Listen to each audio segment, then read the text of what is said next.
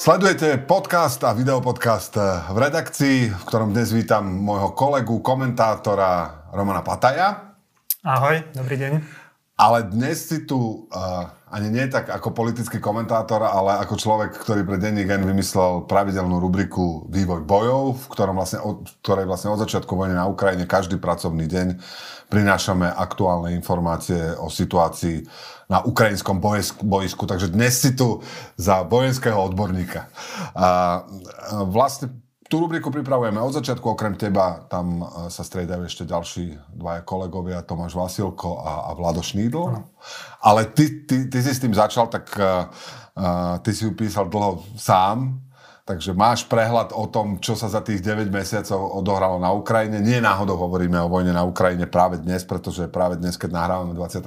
novembra, je presne 9 mesiacov, odkedy Rusko napadlo Ukrajinu. Myslel si si 24 februára tohto roka, že to potrvá 9 mesiacov? Úprimne musím povedať, že ráno 24. februára som bol v takom stave, že som veľmi nemyslel. Mm. Ja keď som si 23. išiel lahnúť, tak som bol prakticky na 100% presvedčený, že na druhý deň sa zobudím do vojny. Mm-hmm. Tie signály boli také jasné z ruskej strany, že už to v tej chvíli bolo jednoznačné. Tam už sa nedal predpokladať nejaký iný výsledok. Bola len otázka, či sa to začne 24. alebo 25. Ale vrajím, ja som už bol toho 23. presvedčený, že bude vojna.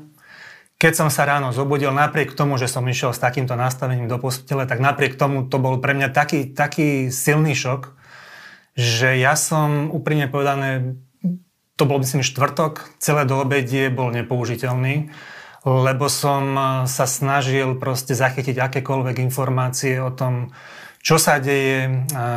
A úprimne tiež musím priznať to, že ja som si na samom začiatku myslel, že tá vojna nedopadne dobre. Čiže na tú tvoju otázku odpoviem, že v ten prvý deň som si nemyslel, že tu o 9 mesiacov budeme a že Ukrajina ešte bude vzdorovať.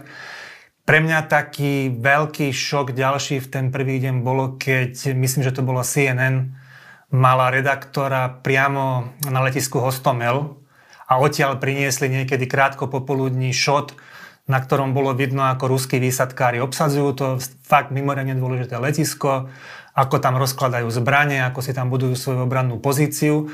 A keď som videl túto scénu, tak v tej chvíli som pochopil, že to je vážne, že človek nemusí mať vyštudovanú jadrovú fyziku, aby si spojil dve informácie, že tu máte hlavné mesto 10 km od neho je obrovské dôležité letisko, že aký je zámer tých útočníkov. A v tej chvíli to vyzeralo, že sa im ten zámer podarilo splniť. Takže ja som v ten prvý deň nepredpokladal, že to bude trvať tak dlho, že Ukrajina bude taká úspešná. Navyše aj analytici rôzni, NATO dokonca predpokladalo, že odpor nebude trvať dlho, že bude trvať len niekoľko dní. Takže nie len ja, ale myslím si, že väčšina analytikov je prekvapená, ale aby som povedal celú informáciu, tak konkrétne dnes, teraz som pred chvíľkou dopísal ďalšiu časť vývoja bojova. Čítal som citoval som tam amerického generála Hertlinga, ktorého pomerne často citujem. A on už toho 25. februára napísal, že Ukrajina sa ubráni a napísal, že dokonca bude schopná e, ruskú armádu vytlačiť naspäť, čo sa potvrdilo a odtedy mal veľakrát veľmi dobré postrehy. Od začiatku rúská strana, prezident Putin nezmyselne hovoril, že cieľom je akási denacifikácia Ukrajiny. Čo myslíš, čo bolo tým hlavným cieľom? Ty už si naznačila vlastne aj to, že toho 24. E, sa snažili obsadiť to letisko a asi následne e, chceli obsadiť aj Kiev. Z toho vyplýva ako keby, že jedným z cieľom možno bolo, že naozaj obsadiť Kiev, zosadiť vládu, dosadiť tú bábkovú vládu. Myslíš, že bolo toto cieľom? Aké teda podľa teba boli ciele Ruska, keď e, zautočilo na Ukrajinu? A ako sa za tých 9 mesiacov, mesiacov tie ciele menili? No, o tom nie je najmenších pochybností, že e, Rusko chcelo, si chcelo podmaniť Ukrajinu, že chcelo, aby z nej nebol zvrchovaný, suverénny, samostatný štát, ale chcelo, aby sa, aby sa Ukrajina stala vázalom Ruska. Je otázka, či si to predstavovali tak, že by tam posadili bábkovú vládu a formálne by Ukrajina zostala samostatným štátom, ale samozrejme pod priamom vplyvom Kremla, alebo či ich plánovali fyzické obsadenie celej tej krajiny. Oni tvrdili, že nie, ale tak Rusom sa naozaj nedá veriť, lebo oni klamú, ja to som viacka napísal, ale oni vlastne klamú od rana do večera, čo sa týka tejto vojny. Takže nemá vôbec zmysel počúvať to, čo hovoria oni verejne, o tom, aké boli ich cieľ. Ja som presvedčený, že ich jasným, jednoznačným a jediným cieľom bolo podmaniť si Ukrajinu ako krajinu, tak, aby sa stala súčasťou Ruska, či už priamou alebo nepriamou. A tie ciele, ktoré si Rusi dali, tak nenaplnili ani jeden. Ani jeden z tých čiastkových dokonca, pretože s tým, ako sa im nedarilo, tak postupne oni tie svoje ciele redefinovali viackrát. Uh-huh. A ten posledný, ktorý sa dá defin- e, nejak odčítať z ich činov, tak to je vlastne vytvorenie tých, no, pripojenie nových oblastí k Rusku. Chersonská, Záporovská, Luhanská, Donetská oblasť, kde prebehli tie vymyslené referendá nezmyselné. No ani ten sa im nedarí, lebo odkedy tie referendá prebehli, tak e, z časti Chersonskej oblasti ukrajinská armáda vyhnala, ďalej bojuje už na hraniciach Luhanskej oblasti. Akurát tento týždeň prišla správa, že ukrajinská armáda tam oslobodila 12, 12 obcí, čo sa zdá byť málo, ale v Rusku samotnom si Rusi hovoria, ako je to možné, však oni obsadzujú naše územie, oni naozaj smrteľne vážne tomu veria, že to je ich územie a že ako je to možné. Čiže Rusom sa nedarí absolútne nič v tejto vojne. Nedosiahli žiadny z tých cieľov, ktoré si, ktoré si dali. A len taká, taká pikoška, áno, oni hovorili o denacifikácii, tak napríklad najintenzívnejšie boje momentálne sa vedú pri meste Bachmut a tá, tá, tá ťarcha hlavná bojov je na Wagnerovcoch, to je tá známa súkromná armáda Evgenia Prigožina. No a veliteľom tých Wagnerovcov je istý Utkin, Pričom o ňom je známe, že má, sú s ním známe fotografie, na ktorých má na sebe vytetované nacisti, neonacistické symboly. Čiže a v ruskej armáde samotné sú jednotky, ktoré majú jasnú ultrapravicovú orientáciu, minulosť za sebou. Takže celý ten, ten, ten, ten narratív o denacifikácii samozrejme slúži len pre domáce publikum, nedá sa mu vôbec veriť. Určite to, že sa ubránili uh, Ukrajinci tomu obsadeniu Kieva, to bol asi jeden z tých prvých rozhodujúcich momentov, lebo ak by sa podarilo Rusom obsadiť Kiev, tak asi vojna skončila. Ano. Aspoň taká tá otvorená podoba tej vojny, možno by pokračovala nejaká partizánska, to my nevieme. Čo si myslíš, že rozhodlo o tom, že, že sa nepodarilo Rusom obsadiť Kiev? A aké ďalšie za tých 9 mesiacov ty vidíš dôležité momenty vo, vo vývoji bojov? To, čo som spomínal, to letisko Hostomel, je, možno preháňam, ale ja si myslím, že to rozhodlo o tom, že tá vojna ešte dnes pokračuje. To, že ho Rusi nezískali v prvý deň, oni ho potom získali, na druhý deň už definitívne obsadili, ale ten ich plán, ako sa rýchlo pomocou neho dostať do, e, do Kieva, obsadiť vládnu a podobne, ten prvý deň zlyhal. To dalo čas ukrajinskej obrane zmobilizovať sa, lepšie sa pripraviť a klásť intenzívnejší odpor. Čiže pre mňa tá, hneď tá prvá bitka o letisko Hostomel prvý deň, aj keď bola relatívne malá, ale svojim významom je naozaj obrovská. A nevenuje sa aj až taká veľká pozornosť, ale keď, keď si spomenieš, tak v roku 68, čo, urobili, čo robila Červená sovietská armáda? No obsadila Ruziň. Áno, áno. Tam poslali vysadkárov a tí potom obsadili Prahu, išli rovno do vládnej štvrte, pozatýkali predstaviteľov Československej vlády a tak. A odvliekli ich do Čiže oni vlastne sa pokúšali zopakovať presne toto isté. Uh-huh. Nepodarilo sa. Čiže to je, to je prvá kľúčová udalosť. A ďalšie kľúčové udalosti, tak to bolo samozrejme víťazstvo Ukrajincov na severe, lebo to nebolo len o Kieve. Oni potom vytlačili no, e, ruskú armádu od miest ako je Černihiv a Sumy, na ktoré si už málo kto spomenie, ale tam sa viedli naozaj veľmi ťažké boje od začiatku vojny, lebo tadiaľ vlastne utočili na, na, na Kiev ruské vojska. A to, prečo sa im to nepodarilo, tak analytici sa zhodujú na tom, že Rusi uverili svoje rozviedke, uh-huh uverili svojim zdrojom e, na Ukrajine, že odpor nebude žiadny. A tomu prispôsobili taktiku a tá vyzerala tak, že poslali ďaleko dopredu dlhé kolóny, mechanizované tanky, nejaké obrnené vozidlá, poslali ich dopredu k tým cieľom, ktoré si vytýčili. Lenže ukázalo sa, že tá ukrajinská armáda vzdoruje a, keď, a práve z toho potom e, vznikli tie obrovské straty Ruska na začiatku vojny, že tie kolóny, ktoré sa tak rozťahli, tá slávna 70-kilometrová kolóna, ktorá vyvolávala strach a pritom bola symbolom zlyhania ruskej armády, tak to bolo presne to, že oni sa rozťahli na dlhé územie a neboli nejakým spôsobom, sa nechránili svoje, svoje boky a to využívali, využívali Ukrajinci. Takže takto sa im podarilo poraziť ich ruskú armádu na severe tá sa potom stiahla, a to, nazýva sa to aj veľkonočná ofenzíva. na Donbase od 2. apríla, myslím si, začali útočiť a tedy vyhlásili, že ich novým cieľom je obsadiť Donbass celý, čo mm-hmm. sa dodnes nepodarilo. Donbass to je Luhanská a Donetská oblasť, spolutvoria ako Donbass. No a z tej Luhanskej oblasti, Luhanskú oblasť sa im podarilo dobiť e, e, získaním Lisičanska a Severdonecka na konci júla. Ale odtedy už, ako som vravel, Ukrajinci znova čas neoslobodili. Takže tie ruské ciele, ani tie e, zmenšené, tie, tie, tie realistickejšie neboli naplnené. To znamená, dôležité bolo, že, že za tých 9 mesiacov, že sa podarilo ubrániť Kyiv, že sa nepodarilo Rusom obsadiť v krátkom čase letisko Hostomel a tým pádom sa podarilo Kyiv ubrániť.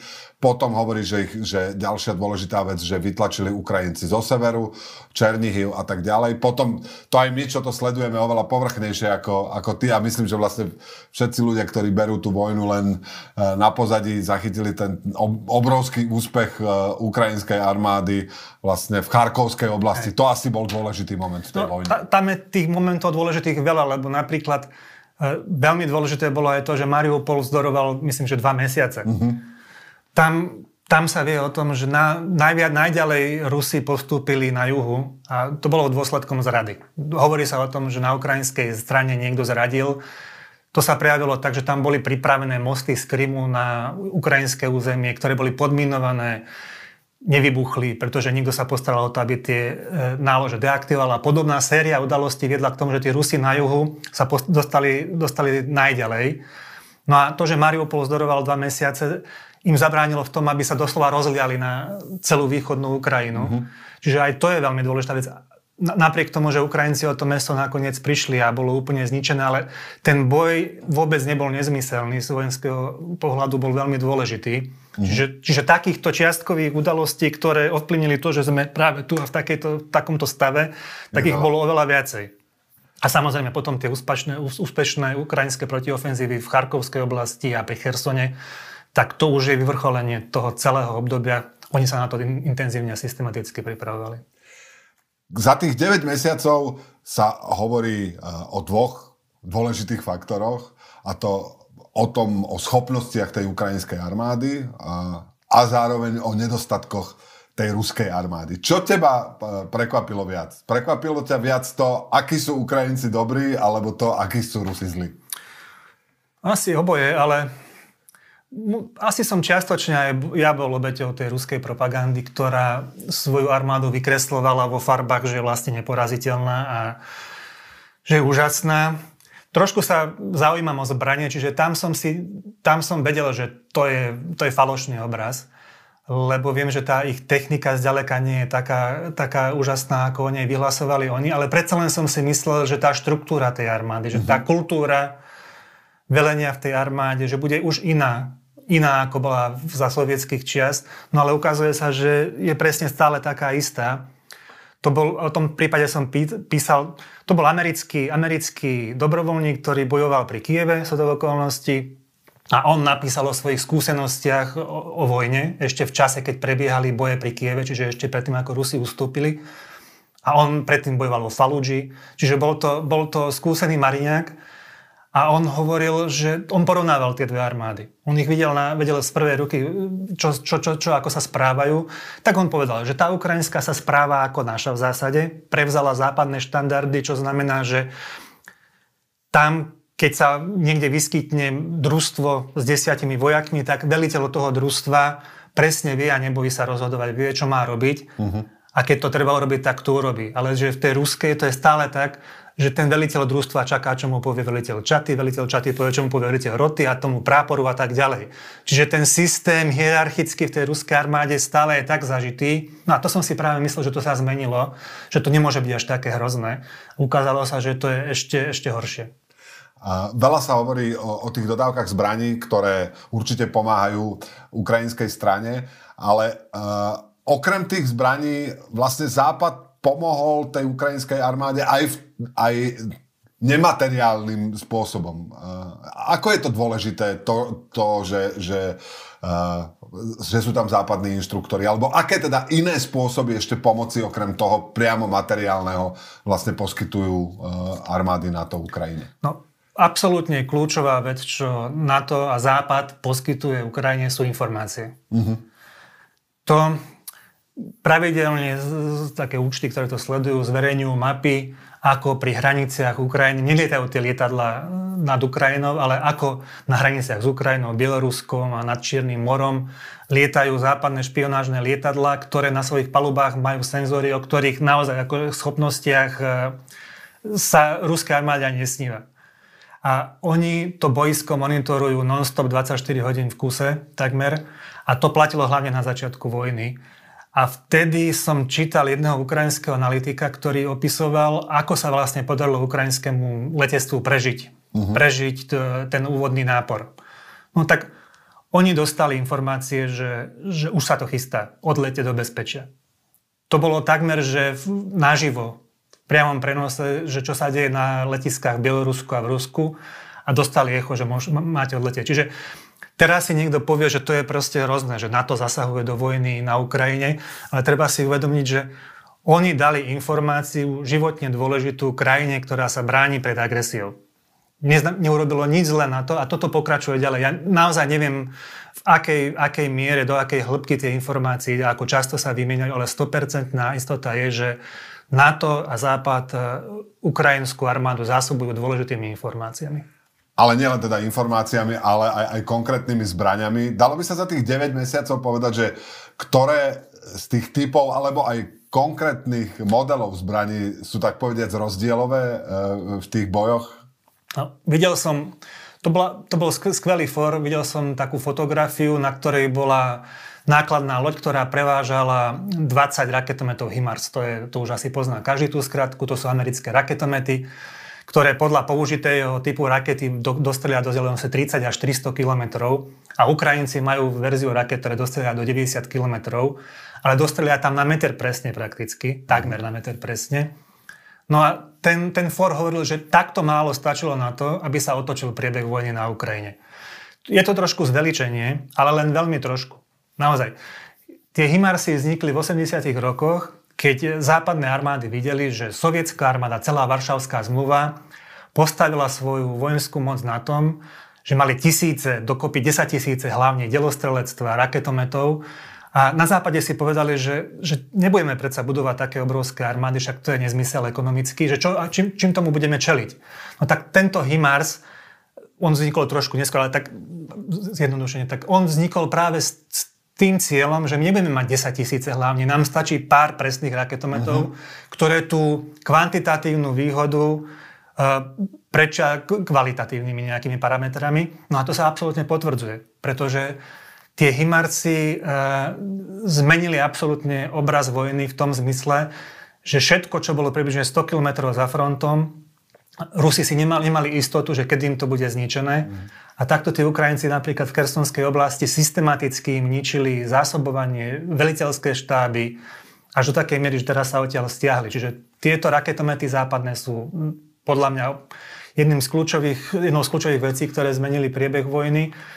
Pri, po, okrem toho sú tieto dodávky západných húfnic, vrátane slovenských Zuzan, o ktorých uh, idú chýry, že sú s nimi veľmi Ukrajinci spokojní, tak ale to sú len také nepotvrdené reči. No a, hlav, a podľa mňa zbraňou tejto vojny je dron. To, to by som si... Môžeš hovoriť. Nie, nie, je to asi a, ako prvá, prvý taký veľký konflikt, kde sú drony nasadzované v takej obrovskej miere a zohrávajú takú veľkú úlohu? To nie, lebo my sme napríklad nesledovali až tak intenzívne vojnu v Sýrii, ktorá už bola pokrytá podobným spôsobom. Tam sa samozrejme drony používali. Drony sa používali v, vo vojne medzi Azerbajdžanom a Náhorným Karabachom v roku 2020. Len aj tie drony majú sú rôzne kategórie. Čiže napríklad som, ten Azerbajdžan používal tie známe Bayraktary, ktoré má aj Ukrajina. Ale keď som hovoril o dronoch, myslel som skôr, to sú také kvadroptéry, to sú maličké, častokrát aj príjmy, e, komerčne dostupné drony, ktoré si obidve strany upravili na vojenské účely, tak zavesia pod to jeden granát, dva granáty a doslova no, lovia, lovia, lovia superových vojakov na boisku a sú to veľmi škaredé pohľady. Tie drony robia prieskum, e, vysia nad boiskom neustále, monitorujú akýkoľvek pohyb, čokoľvek sa stane, tak to sledujú. Čiže to je to sa nedá nazvať zbraňou. Je to, je to niečo, čo stojí v niektorých prípadoch zo pár eur a dokáže to, úplne to zmenilo, zmenilo priebeh vojny. Počas prvej svetovej vojny a nie len počas nej, ale už počas francúzsko-pruskej vojny v 19. storočí používali na balóny teplovzdušné, že vypustili balón niekde za frontom a odtiaľ pozorovateľ sledoval z toho balóna, čo sa deje. Tak ten balón bol statický samozrejme a tento dron, to je, to je to posunul možnosti tohto typu prieskumu úplne, že niekam, niekam, niekam inám. A nie len prieskum, žiaľ. Naozaj, asi najhoršie, najhoršie pohľady, ktoré z tej vojny prichádzajú, sú z dronov, pretože tie, tie pozerajú tým vojakom, ktorých zabíjajú už priamo do očí. Naozaj, mm. to, to sú často hrozné, hrozné situácie. Ja som zachytil, aj my sme o tom mali text, neviem, či to bolo vo vývoji bojov, že, že dokonca existuje niečo ako, ako nejaký startup, ktorý na Ukrajine vlastne pre, prerába tie civilné drony e, na tie vojenské, ako si ty hovoril, že v podstate veci, ktoré nikdy neboli určené ako vojenský materiál, sa nekomplikovaným spôsobom dajú prerobiť ako, ako na zbraň. Tak sú celé zbierky. To aj, aj Rusi samozrejme to robia, ale to sú zbierky, že ľudia posielajú buď peniaze, alebo priamo tie drony k jednotkám a tam tie jednotky si ich už upravia aj, mm. aj sami. Lebo tí vojaci už presne vedia, čo potrebujú, ako to urobia.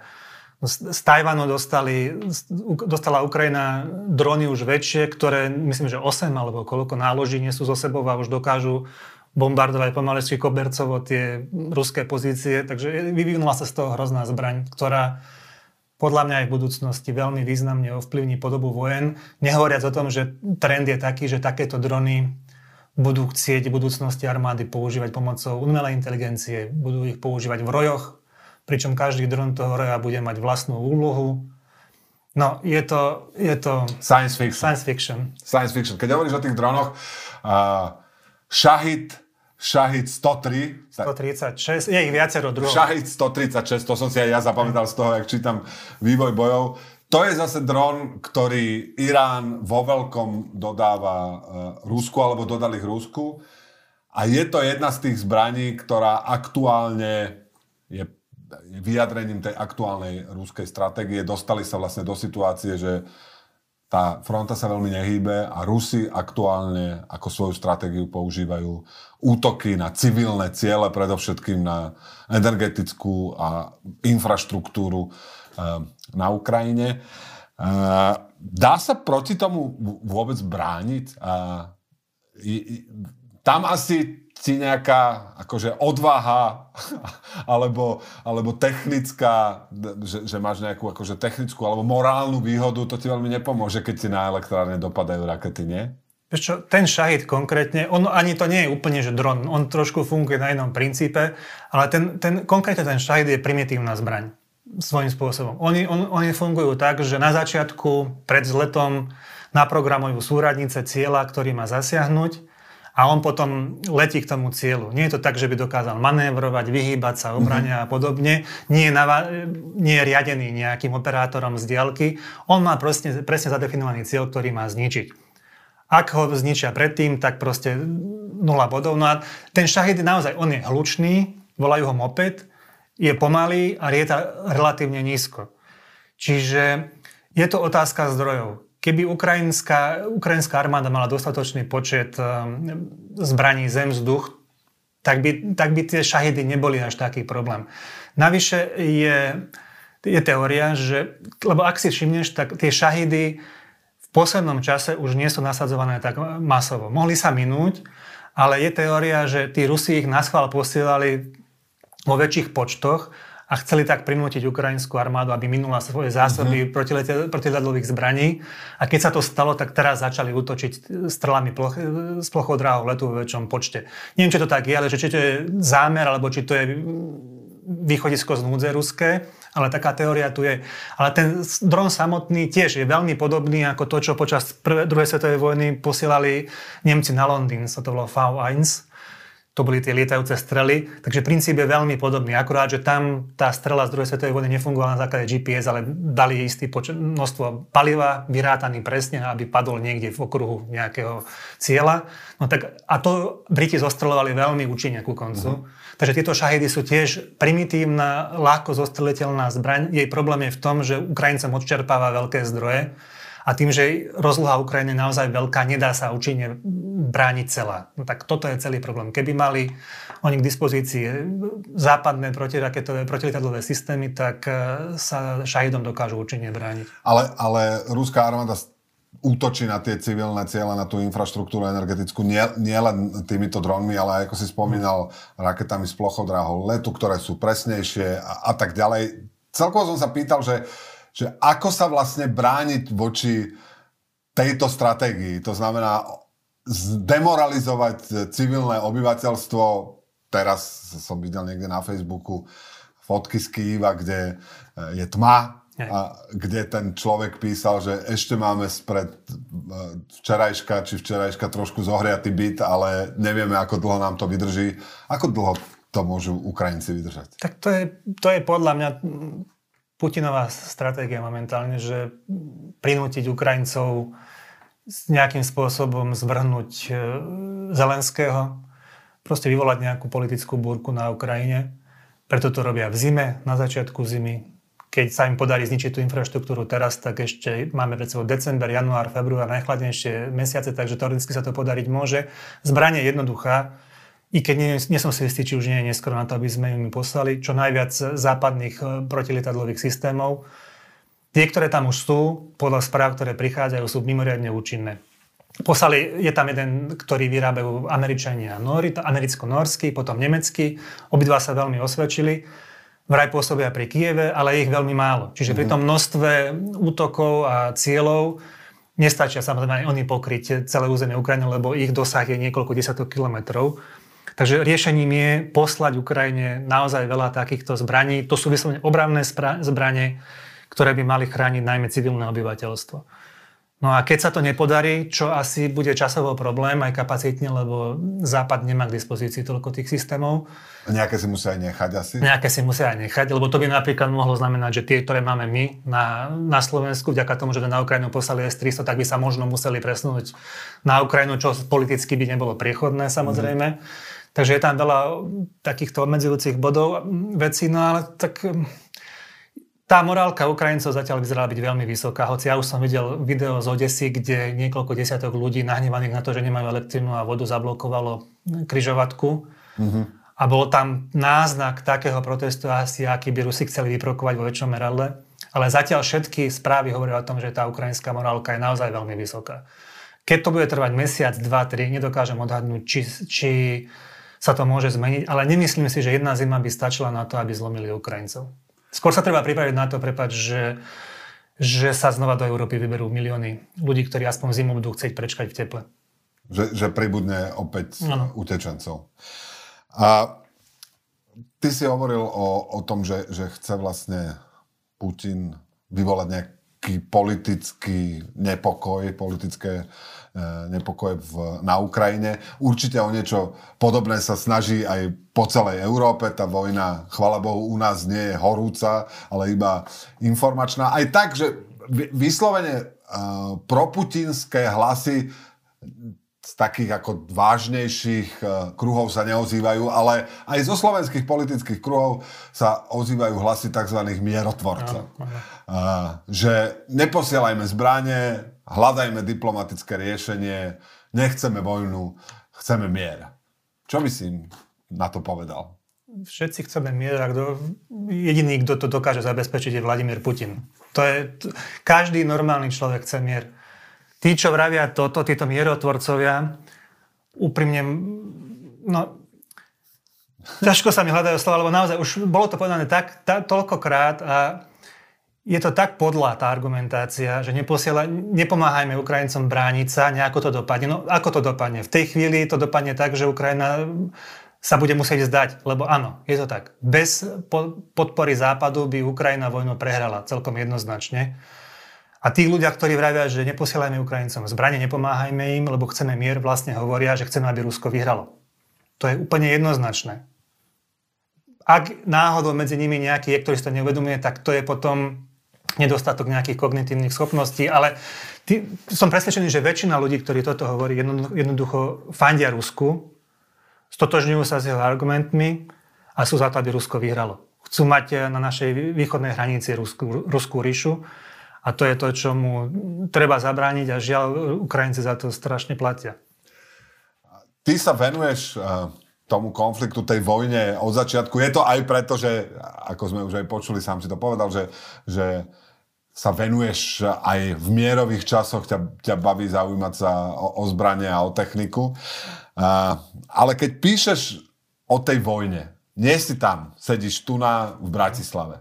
Jedna z vecí, ktorá sa hovorí v súvislosti s vojnou, že je to taká otrepaná fráza, že prvou obeťou každej vojny je pravda a že jednou z tých obvyklých vecí, ktoré sa z boiska dostanú k nám, je tá fog of war, teda tá, tá vojnová hmla, ktorá tú skutočnú, tie skutočné udalosti dokáže rozmazať a zahmliť. Keď si vyberáš zdroje, na základe ktorých vlastne po našim čitateľom sprostredkúvaš to dianie na tom ukrajinskom bojsku. Ako si ich vyberáš?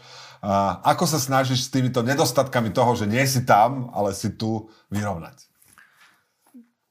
Na začiatku to bola lotéria. To, to, to bolo príliš krátko na to, aby si vedel určiť, že tento zdroj je dôveryhodný, tento zdroj nie je dôveryhodný. Ale veľmi rýchlo, však keď sleduješ niekoho výstupy, tak veľmi rýchlo dokážeš odhadnúť zo spôsobu, akým komunikuje, že či sú za tým nejaké racionálne argumenty alebo emócie, či je to podložené nejakými faktami alebo nie. Čiže to sa dá pomerne rýchlo vyselektovať. Ja som napríklad, mi bolo od začiatku jasné, že, že musím mať jednoducho nejaký zdroj z Ruska, lebo nemôžem písať o vojne, ktorej, ktorej je agresorom Rusko, nemôžem písať bez toho, aby nebolo tam nejaký ruský zdroj, nejaký ruský pohľad na priebeh bojov. No ale sledoval som výstupy Ruského ministerstva obrany a Ruské ministerstvo obrany už prvý týždeň po začiatku bojov vyhlásilo, že zlikvidovalo ukrajinské letectvo. O tejto vyhlásilo ešte niekoľkokrát. Čiže ukrajinské letectvo neexistuje už niekoľkokrát.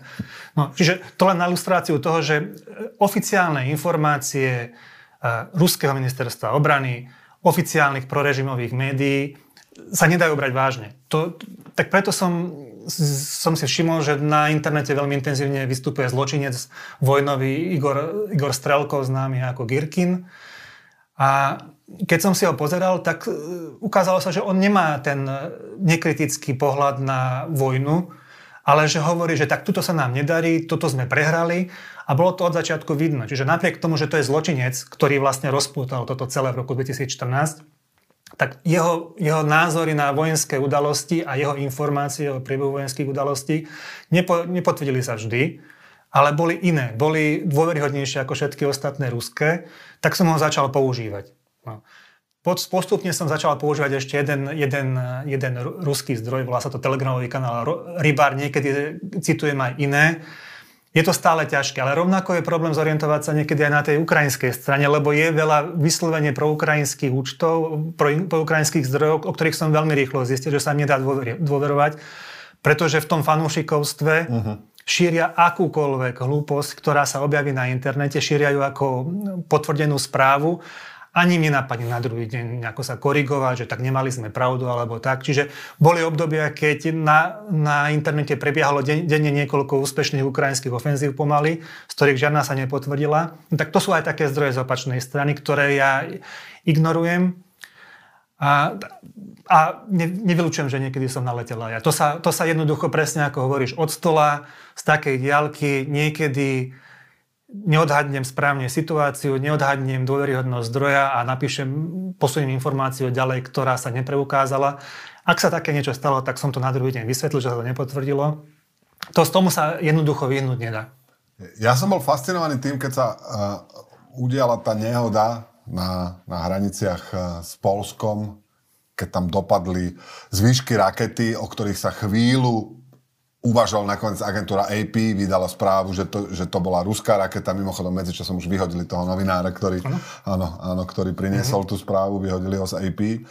Ale ja som na Twitteri videl, je taký osint si hovoria, tak tí v priebehu naozaj pár hodín, čo sú dobrovoľníci, čo nie sú žiadni, žiadni ako špecialisti z tajných služieb, aspoň neviem teda o tom, open source intelligence uh, services, to znamená, že, že ľudia a dokázali v priebehu pár hodín nájsť fotografie s konkrétnymi časťami tej rakety a tak ďalej, Do akej miery si myslíš, že, že tie sociálne siete a tá, tá možnosť, že sa ľudia z rôznych krajín a na základe rôznych informácií a na základe toho, že každý má v ruke telefón a aj z toho boiska prichádza strašne veľa obrazového materiálu, do akej miery myslíš, že ovplyvňuje aj to, ako sa informuje o tej vojne, aj ako, ako prebieha tá vojna? Konkrétne títo chlapíci, čo si spomínal, oni sú naozaj neuveriteľní frajeri. Oni, oni sa venujú, a nie len takých účtov je viacero, oni dokážu identifikovať konkrétnu verziu nejaké. Ja som rád, že sa zaujímam o techniku, ale nie o tanky a takéto, ale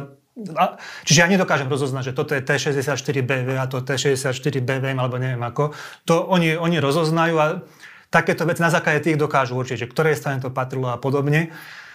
Ale oni, oni nerobia len toto, tieto zdroje. Oni napríklad, stane sa nejaká udalosť, že nejak, niektorá zo strán hovorí, že obsadili sme tú a tú dedinu a zverejnia k tomu video alebo fotografiu z tej dediny, na ktorej vidno strašne malý výrez e, okolitého priestoru. No a sú účty, ktoré sa venujú tomu, že na základe týchto takých odrobiniek pomocou Google Maps a podobne hľadajú, že je tam v tej dedine niečo takéto, čo pripomína. A potom hľadajú to, hľadajú to, hľadajú to, až kým povedia, že áno, je to odtiaľ, nie je to odtiaľ, dajú ti presné súradnice, kde sa to stalo.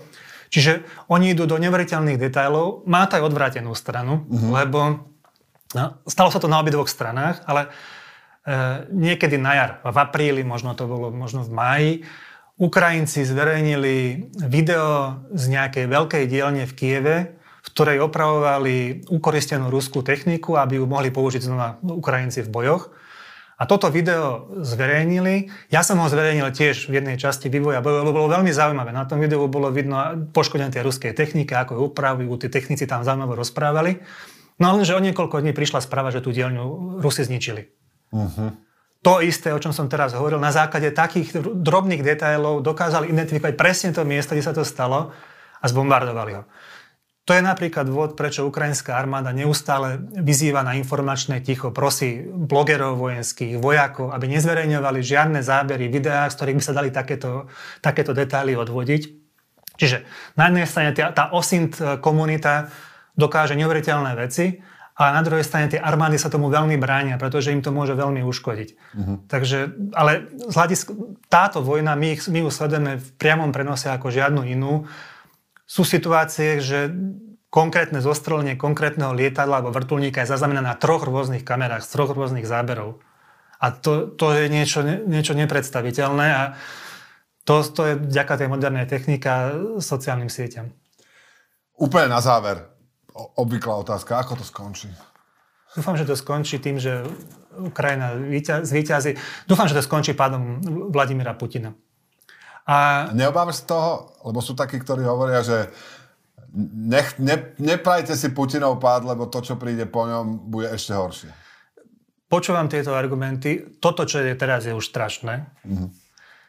Po páde Putina si myslím, že nevyhnutne by v Rusku nastal, ak nie chaos, tak nejaký typ uh, zaváhania, váhavosti, ktorý by proste viedol k tomu, že by Ukrajina aspoň mala možnosť získať naspäť svoje územia. Nemyslím si, že, že výsledkom by bolo, že by tam prišiel nejaký blázon, ktorý by začal bombardovať atomovými zbraniami Ukrajinu okamžite. Toho sa, toho sa neobávam, takisto ako sa neobávam to, že to teraz, netvrdím, že sa to nemôže zmeniť, ale myslím si, že v tejto chvíli to ten Putin neurobí.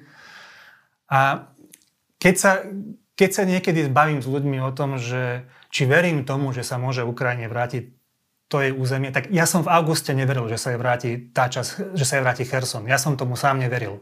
Uh-huh. A, a raz niekto, to som nebol ja, ale niekto hovoril, a že vy ste, si nieke, vy ste niekedy verili, že Estonsko bude samostatné? V roku 85 ste si to vedeli predstaviť? Vedeli ste si to predstaviť v roku 88? História, história je proste dlhá. A ešte jedna vec, ktorú si ty teraz naznačil, a musím sa na ňu opýtať. To, to sú tie, a vlastne tiež súvisia tak, s koncom toho konfliktu, a to je použitie zbraní hromadného ničenia. Jedna z vecí, ktorá sa objavuje od začiatku, je to konflikt, v ktorom je zapojená jadrová veľmoc. Jadrová veľmoc, keď bude dotlačená do situácie, že nebude mať inú možnosť, tak použije jadrové zbranie. Myslíš si, že, že dnes sme k tejto možnosti bližšie, ako sme boli 24. februára tohto roka?